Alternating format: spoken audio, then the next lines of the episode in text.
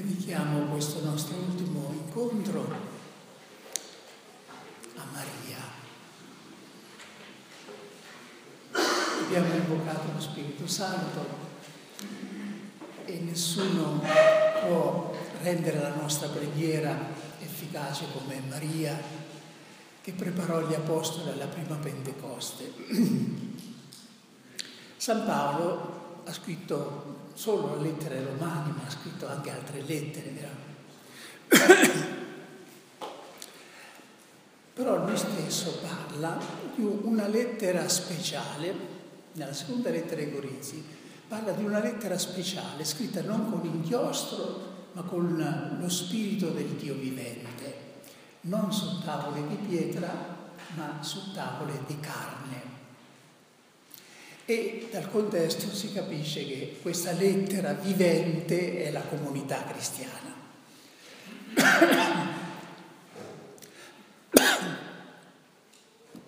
Però siccome Maria è la primizia della Chiesa, rappresenta la Chiesa nel suo stato nascente, possiamo attribuire a lei questo titolo di lettera vivente di Dio quello che San Paolo ha tracciato l'itinerario con tante parole, tanti passaggi, in Maria lo vediamo, lo contempliamo eh, come inciso sulla carne, insomma, lei è una lettera vivente, vogliamo leggere un po' questa lettera di Maria.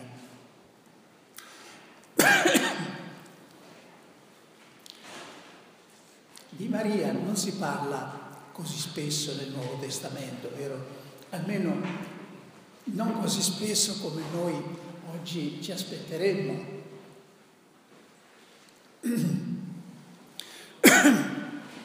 Però se guardiamo attentamente ci accorgiamo che Maria non è passata sotto silenzio in nessuno dei tre momenti fondamentali del mistero cristiano che sono l'incarnazione del Verbo, il mistero pasquale di morte e risurrezione di Cristo e la Pentecoste. Eh, l'incarnazione è il momento in cui si costituisce la persona del Salvatore come Dio e uomo, il mistero pasquale è il momento in cui il Salvatore opera, realizza l'opera della redenzione, distrugge il peccato, rinnova la vita la Pentecoste è il momento in cui la salvezza operata da Gesù diventa operante, attiva, universale nella, nella Chiesa. Ora, dicevo, è singolare che Maria è presente a ognuno di questi tre momenti e non è solo una presenza fisica, è anche una presenza piena di significato. Contempliamo Maria un momento un po' nel primo momento, nell'incarnazione. E qui è lei la protagonista perché l'incarnazione avviene nel suo seno grazie al suo sì. Quando Maria va a trovare Elisabetta, Elisabetta la saluta subito piena di, di, di Spirito Santo dicendo Beata te che hai creduto. Quindi proclama Beata Maria per la sua fede. E difatti nella L'incarnazione Maria ci è soprattutto modello di fede. Si riferisce naturalmente il grido di Elisabetta al momento in cui Maria ha detto il suo fiat, il suo sì all'angelo, che ha fatto di Maria la prima credente. Ora a noi potrebbe sembrare che l'atto di fede di Maria non sia poi così straordinario, Dire sì a diventare madre del Messia era un sogno che eh, tutte le ragazze in Israele coltivavano, quindi sembrerebbe un atto di fede glorioso, facile. In realtà l'atto di fede di Maria fu il più difficile e più pericoloso nella storia del mondo. Più difficile perché quello che l'angelo annuncia a lei non era avvenuto mai. Sì, nella scrittura si parla di donne che hanno avuto un bambino in tarda età, ma mai di una donna che ha avuto un bambino senza conoscere uomo. Quindi Maria si viene a trovare in una situazione di completa solitudine, non ha che la parola di Dio su cui eh, appoggiarsi. E dicevo che anche l'atto di fede più pericoloso, perché Maria, come ogni fanciulla in Israele, sapeva quello che era scritto nella legge di Mosè, nella legge di Mosè, mi pare il Deuteronomio, è scritto che la ragazza che il giorno delle nozze non era trovata vergine doveva essere portata sull'uscio della casa paterna e lapidata. Questa è la legge. Quindi Maria ha creduto a, costo, a rischio della vita. Chi mi ha fatto riflettere su questo aspetto è stato un episodio narrato da Carlo Carretto, sapete no, chi è Carlo in un suo libro intitolato proprio Beata colei che ha creduto. In questo libretto lui racconta che passò degli anni nel Sahara, come eremita, e passò da quel, in, quel punto, in quel posto, passò un gruppo di Tuareg, questa tribù nomade dell'Africa settentrionale. Tra loro c'era un giovane e una ragazza che erano sposati, però non vivevano ancora marito, come marito e moglie, perché presso di loro c'era la stessa legge che al tempo di Giuseppe di Maria, che dopo il matrimonio si viveva un anno separati. Proprio per questo il fatto lo interessò.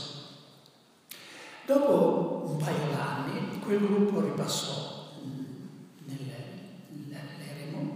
E non vedendo questi due giovani chiese che cosa era di quei due che erano sposi noveni.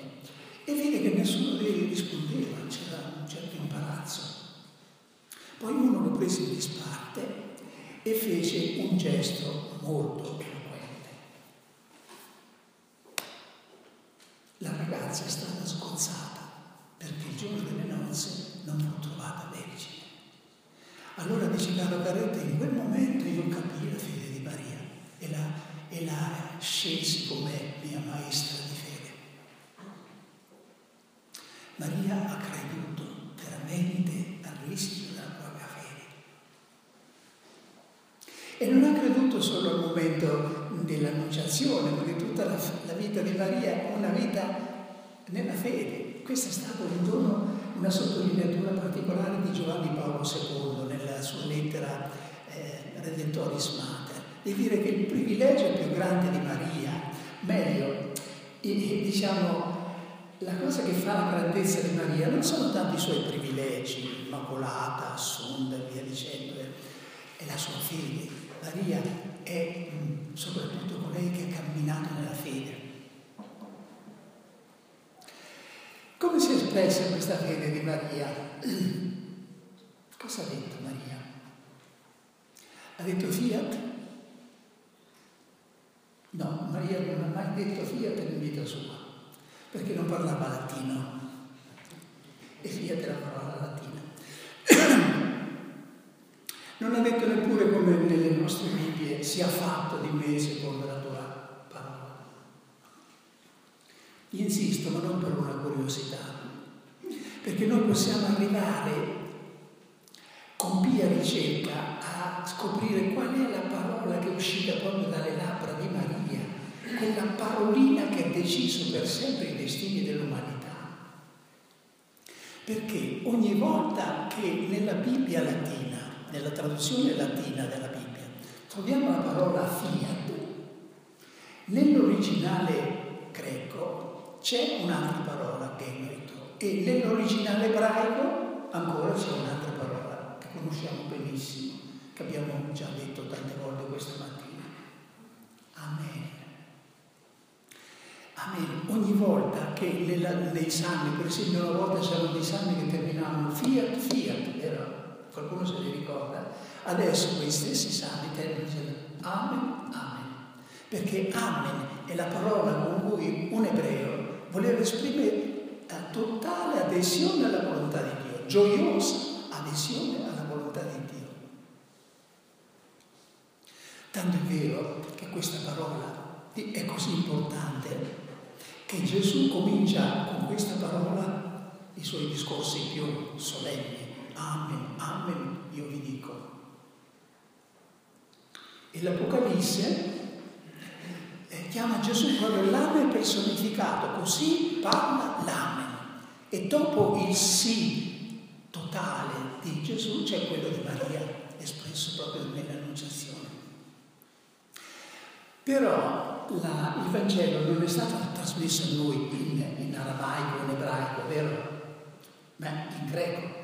Allora, qual è la parola che secondo Luca, cioè secondo lo Spirito Santo, Maria ha pronunciato per esprimere quel consenso così epocale, così importante. Allora, nel Vangelo di Luca troviamo una parola in greco che è noito, sì, al posto di quello che noi traduciamo fiat c'è che è noito. E insisto perché anche qui c'è una sfumatura che, che, rivelazione. Noi conosciamo nelle nostre lingue diversi modi del verbo, vero? L'indicativo per dire una cosa che è successa, succede o succederà. Il condizionale per dire qualcosa che potrebbe succedere o non succede.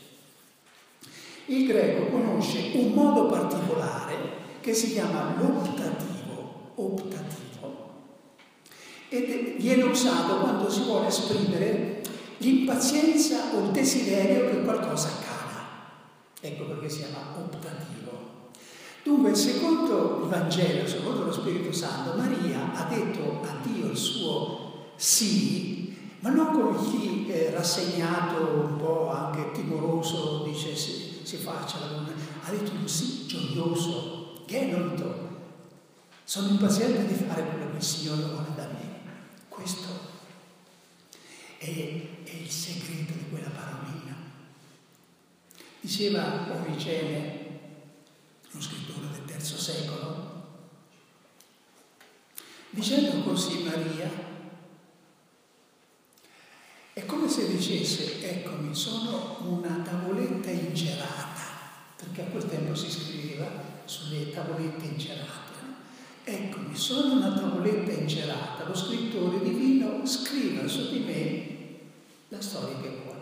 Oggi noi diremmo, eccomi sono una pagina bianca.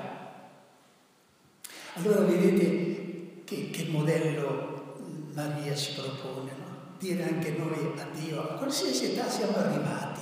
Eccomi, da questo momento, Signore, sono una pagina bianca. Scrivi tu il seguito della storia come vuoi tu.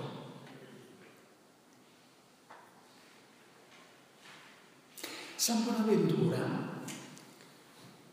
ha scritto un, un opuscoletto che non è molto conosciuto, forse qualche specialista, qui da c'è uno specialista di, di, di San Bonaventura e varie cose, lo conosci, ma gli altri è un, un opuscoletto che si intitola Le cinque feste di Gesù bambino.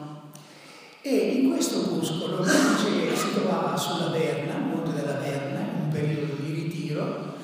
quando si ricordò di quello che dicono i padri della Chiesa, cioè che l'anima credente concepisce anche lei il verbo mediante la fede come Maria. Allora scrisse questo boscoletto intitolato Le cinque feste di Gesù bambino, che sono la concezione, il 5 marzo, il Natale, la circoncisione, l'ottavo giorno, l'Epifania e la presentazione al Tempio.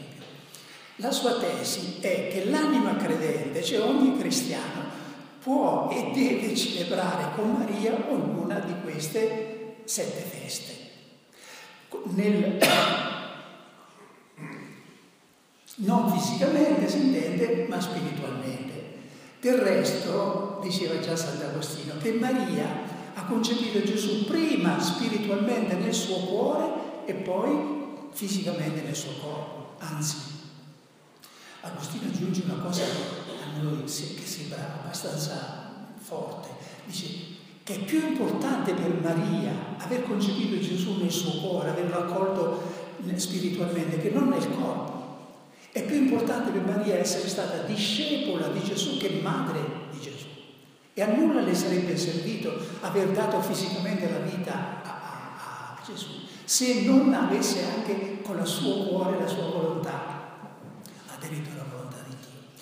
Allora ecco, San Bonaventura, forte di questa tradizione costante nella Chiesa, dice l'anima credente deve celebrare queste cinque feste con Maria spiritualmente. Ci fermiamo alle prime due. L'anima, dice San Bonaventura, concepisce Gesù, cioè celebra la festa del concepimento il 25 marzo. Quando, stanca della vita che ha condotto, insoddisfatto di se stesso, forse anche accogliendo delle buone ispirazioni che le sono venute, anche perché no, anche in un corso di esercizi, concepisce il desiderio di una vita nuova, di una vita più impegnata. Ecco, è stato concepito Gesù in quel cuore, è avvenuta la concezione. Però, dice San Bonaventura, se uno si ferma a questa prima festa non c'è niente, sa, ci sono tanti apporti, no? tanti bambini concepiti ma mai dati alla luce. Allora bisogna celebrare anche la seconda festa, il Natale, in cui si dà la luce Gesù. E questo avviene quando, dopo aver fatto il tuo proposito di una vita più impegnata, di maggiore preghiera, di maggiore... metti in atto alla prima occasione traduci in gesti piccoli ma concreti il proposito che hai fatto. È stato dato alla luce Gesù, è nato Gesù. O poi a cena semplicemente la, si celebra la circoncisione, il momento in cui viene dato il nome a Gesù, quando si invoca il nome di Gesù. Si celebra l'Epifania quando tu annunci gli altri, evangelizzi, eh, perché l'Epifania è il momento in cui Gesù viene presentato per la prima volta ai pagani e si celebra la presentazione al Tempio quando nell'Eucaristia offre Gesù al Padre come Maria lo offre nel Tempio. Allora riteniamo, carissimi eh, amici, eh, questo pensiero fondamentale. Rinnovare con Maria il nostro eccomi, sì. Questo sì è un monosillabo in quasi tutte le lingue, però è quello che decide la vita nel matrimonio o nella, nella consacrazione. Rinnoviamo il nostro sì, non guardando le nostre forze, le nostre disposizioni che possono essere magari molto spente, fidandoci della forza dello Spirito Santo che dà sempre quello che fa desiderare. Anche noi lasciamo questa settimana dicendo con Maria, eccomi, eccomi Signore, sono una pagina bianca. Scrivi su di me il resto della mia storia come tu vuoi. Passiamo adesso alla seconda presenza di Maria, quella nel mistero pasquale.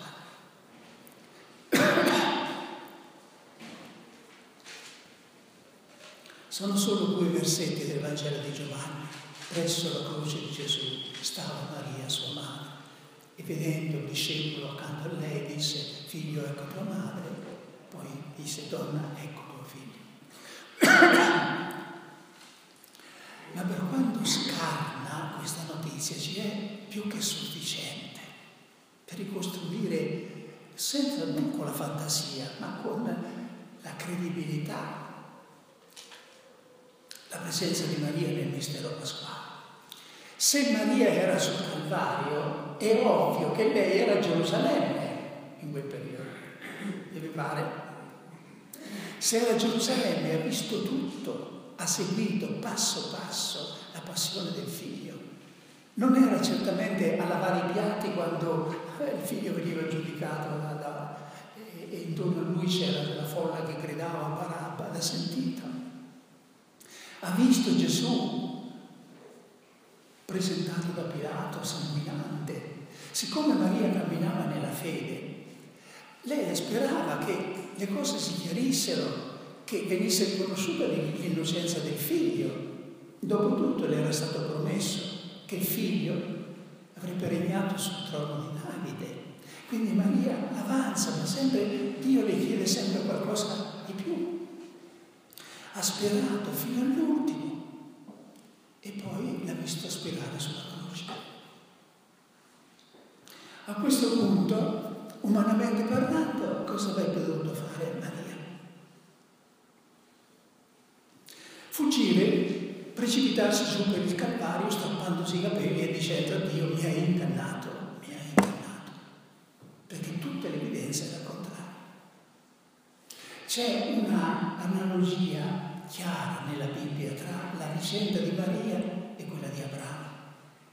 Ad Abramo viene promesso un figlio in tarda età e Abramo crede. A Maria viene promesso un figlio essendo vergine e Maria crede. Poi Dio viene nella vita di Abramo e gli chiede di immolargli il figlio che gli aveva dato, il figlio sul quale riposava la speranza di una discendenza. E questo, qui siamo nel buio totale. Dio sembra smentirsi. E anche Maria, dopo avergli dato il figlio, le chiede di accompagnarlo sul monte dove il figlio sarà immolato. E con Abramo Dio si fermò all'ultimo momento, con Maria no, le chiese di attraversare il buio della morte. Maria in questo ci è moderno, il Vaticano II dice che con la sua fede, speranza, carità è diventata nostra madre nell'ordine della grazia.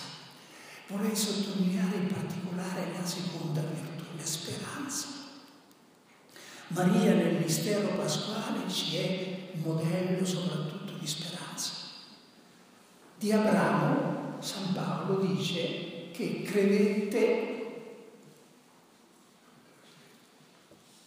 sperando contro ogni speranza. Che vuol dire che quando non ci sono più motivi umani di sperare, uno continua a sperare semplicemente perché pensa che Dio ha sempre una possibilità in più. Così Maria ha creduto proprio sperando con ogni speranza. Non è che sapeva cosa sarebbe venuto dopo come un copione scritto, no, però Maria, e qui è la grazia di Dio e la, e la speranza, la fede di Maria, Maria ha creduto che Dio aveva un'altra possibilità in più, anche quella di risuscitare dai morti. E Dio non l'ha delusa, perché eh,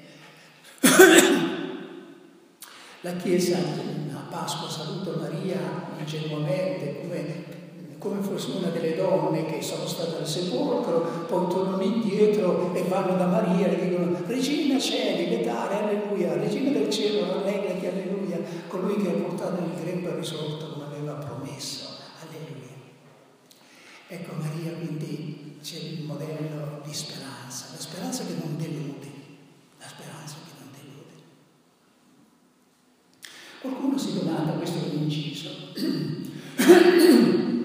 come mai non ci sono nel Vangelo apparizioni di Gesù risorto alla mamma, alla madre, a Maddalena, Pietro, il Sceprieno, gli Apostoli? Io credo c'è una risposta, a parte la risposta diciamo più ovvia, che le apparizioni sono riportate in funzione della Chiesa, delle prove che si dovevano dare alla Chiesa per, per fondare la fede delle singole comunità. Ma c'è un'altra ragione, a mio parere. Maria non aveva bisogno dell'apparizione del risorto. Le apparizioni del risorto sono sempre una concessione fatta alle persone alla loro, alla loro, debolezza, perché non sono in grado di rapportarsi a Gesù nella nuova dimensione spirituale. Allora Gesù deve farsi vedere, toccare come Maria Maddalena, per essere sicuro che è Lui, che è lo stesso. Ma Gesù è entrato in un'altra dimensione, in cui si entra in contatto con lui ormai attraverso lo Spirito.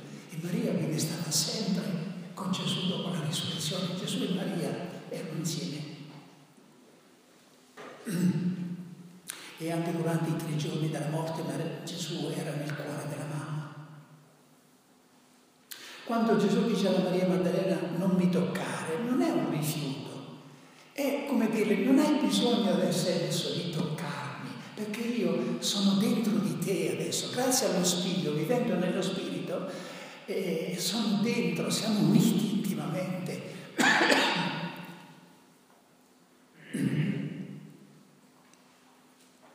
Raccogliamo allora, cari amici, questo messaggio di Maria, la speranza, la speranza.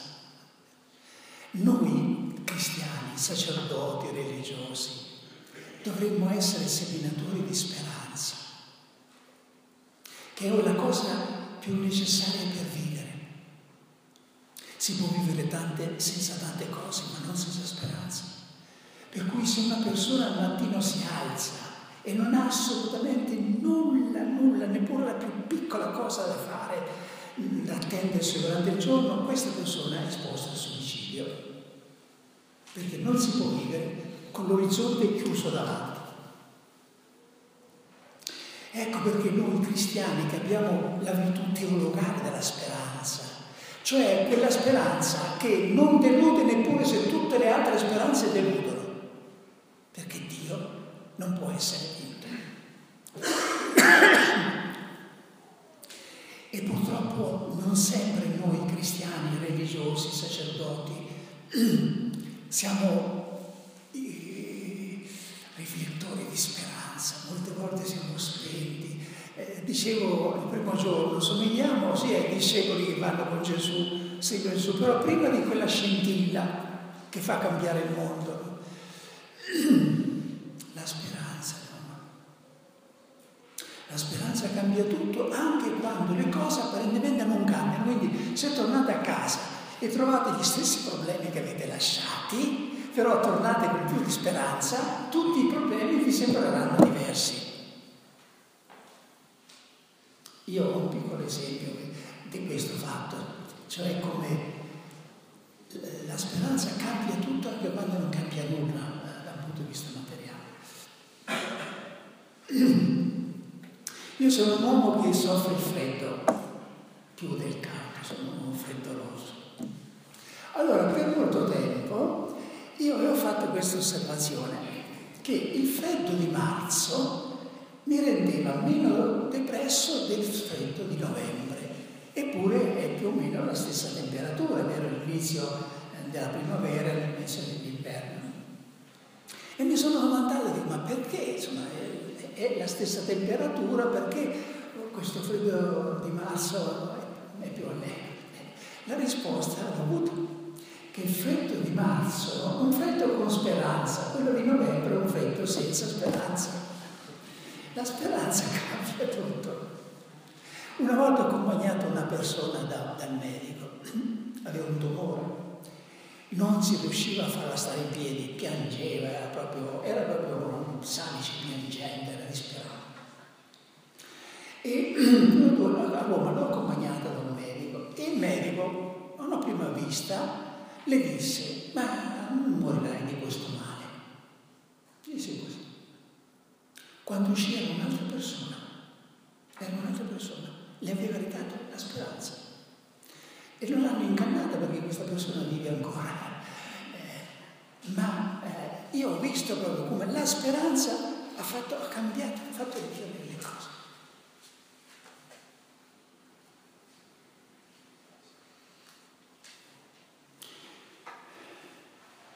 È il modo in cui noi possiamo testimoniare la risurrezione di Cristo, la speranza.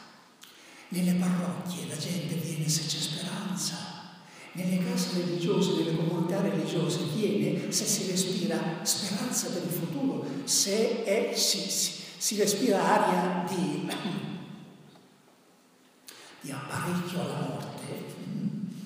Non, non, non, non vengono seminari dappertutto.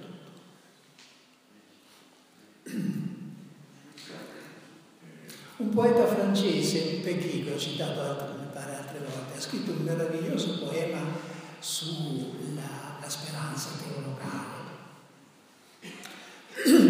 Lui fa parlare sempre Dio direttamente nelle sue poesie. No? Allora comincia, la cito così in prosa naturalmente, comincia dicendo, eh, quello che mi stupisce di più, dice Dio, non è che miei, queste mie creature credano in me, non mi stupisce tanto. Io risplendo nel firmamento, negli uccelli, nei fiori, nei... ci vuole più sforzo per non credere che per credere. Non, non mi stupisce più di tanto che abbiano un po' di fede in me. Neppure mi stupisce tanto, dice Dio, che queste mie creature si amino un po' l'un l'altro, perché sono così infelici che dovrebbero avere un po' di misericordia gli uni per gli altri, vero? Quello che mi stupisce, dice Dio, è che queste mie creature sperino in me, tornano a sperare in me dopo che sono state deluse cento volte, ricominciano a sperare in me. Si vede che la mia grazia deve essere proprio forte, dice Dio, come se lui non lo sapesse, ma questa è poesia naturalmente. Poi porta questo esempio Dice le tre virtù teologali, fede, speranza e carità, sono tre sorelle che ci possiamo immaginare come tre sorelle, due adulte, due signorine e una bambina, che vanno per strada allegramente tenendosi per mano perché le virtù teologali sono sempre insieme, vero? Le due grandi sono ai lati e la piccina al cielo. Chi sarà la piccina? Parente povera e la speranza, la bambina speranza. Quanti guardandoli dicono, eh, certamente sono le due grandi che trascinano la, la bambina nel centro. Si sbagliano completamente. È la bambina speranza che trascina le altre due. Perché se si ferma la speranza, si ferma tutto. Allora un dono grande che possiamo chiedere alla Madonna è proprio di riaccendere in noi ma non solo per gli altri, da distribuire nelle comunità, per noi, perché non ci si fa santi senza speranza e, desiderio di esserlo. Se io mi sono rassegnato che vivrò così mediocramente tutta la vita, evidentemente bisogna sperare non per i nostri meriti, si intende, ma per l'infinita misericordia di Dio che può far santi in un giorno come ha fatto il buon ladrone. Allora da Maria nel mistero pasquale eh, prendiamo questa perla della speranza, anche davanti, come lei ha creduto davanti alla morte, tutto era finito, ha creduto che Dio ha una possibilità in più, anche noi nella Chiesa di oggi, davanti ai seminari che si svuotano, davanti alla gente che fugge, quando apparentemente abbiamo davanti a noi piuttosto l'autunno, l'inverno, Crediamo, Dio non si può, troverà altri modi, si manifesterà in altri modi, ma Dio, che, che ne dicono gli scienziati? Dio rimane lui al timone del mondo. Poveri scienziati alle volte mi fanno quasi sorridere. Leggevo proprio questi giorni, qui preso da questa, da questa biblioteca, un libro. Allora c'è uno scienziato, uno scienziato etnologo, che con una sicurezza estrema, proprio come chi è straconvinto di una cosa, liquida la religione come così un tentativo passato, arcaico, oggi è la, la nazionalità, l'intelligenza. Dentro di me la gente diceva questo non avesse morto, che poi tra l'altro uno scrittore noto, è il padre di Dasha Maraini. E diceva adesso per fortuna è morto, sa presso Dio che, che, che Dio c'è, che è vivo, che è vivo.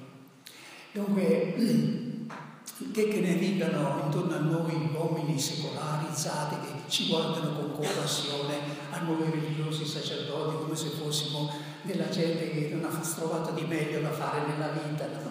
Perché questa è l'impressione che la gente, il mondo laico secolare ha di noi. No? Ma noi senza presunzione, guardiamo loro non con, con compassione giustificata, giustificata, perché i poverini sono nel, nel, nelle tenebre e non lo sanno. Noi, noi siamo nella luce, noi abbiamo la luce del mondo. Dio ci ha tratti dalle tenebre alla sua mirabile luce. Guai, guai se dimentichiamo questo. Guai se finiamo anche noi per considerarci dei rimasugli della vita, della società, della, della... guai se non stimiamo il privilegio immenso di aver conosciuto la vita, di vivere in un mondo dove c'è il sole. Diciamo una parola anche sulla terza presenza di Maria, Pentecoste.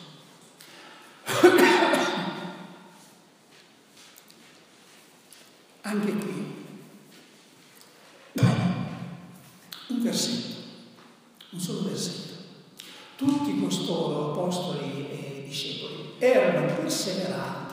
unanimi nella preghiera con Maria, la madre di Gesù. Quindi questo ci attesta che Maria era nel cuore della Pentecoste. E non era solo, solamente fisicamente lì. Possiamo immaginare Maria, la madre, è il ricordo vivente di Gesù, di Gesù incarnato, risorto è la madre che eh, riconcilia i figli. Possiamo immaginare questi apostoli rimessi insieme dopo chi era fuggito, chi aveva tradito, quante cose avevano da rimproverarsi l'un l'altro. Quindi possiamo immaginare il compito di Maria di pacificarli, di renderli riconciliati in modo da poter ricevere lo Spirito. Di che cosa ci è modello Maria? Beh, possiamo dire, senza forzare le cose, Maria è sempre il modello delle tre virtù teologali, fede, speranza e carità. Ma qui c'è un modello proprio di carità e precisamente di carità apostolica.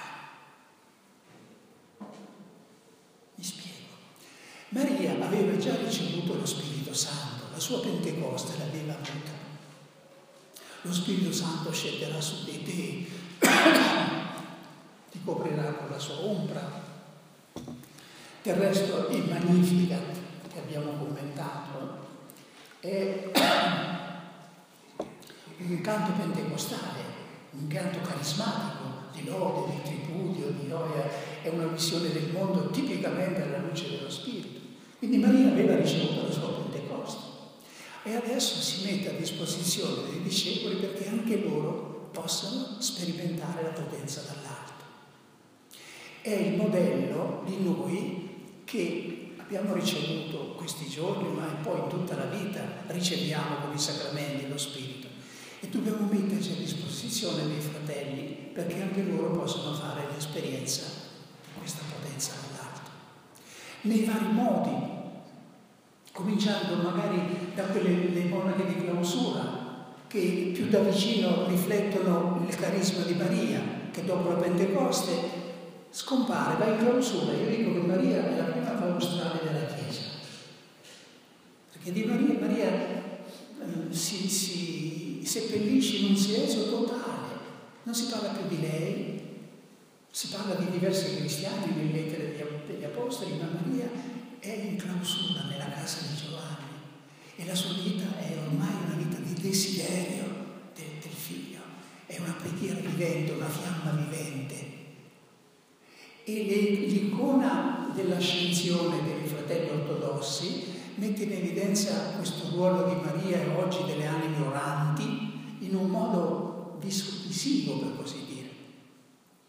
Non so se voi avete presente l'icona della, dell'ascensione. C'è Gesù che sale al cielo, Sotto al perpendicolare c'è Maria in atteggiamento di preghiera, ai lati ci sono gli apostoli. Ora, se ci si fa caso, almeno nell'icona più comune, gli apostoli sono in movimento, chi ha una mano levata, chi un piede levato, chi eh, sono, eh, rappresentano la, la, Chiesa attiva che parte in missione. Maria è l'albero maestro che sta immobile, ma quella è il, il, la salvezza della Chiesa che ci sia qualcuno che mantenga il fuoco al centro della Chiesa. Dunque le, le, le, le anime contemplative E a Bari avete il monastero dei Carmelitani, ci saranno anche altri, non lo so, ma quello lo conosco perché ho predicato gli esercizi. E poi via via ci sono altre vocazioni, vocazioni sacerdotali, vocazioni alla vita attiva. Ecco, ognuno di noi deve mettersi a disposizione dei fratelli perché possano fare l'esperienza anche loro dello Spirito.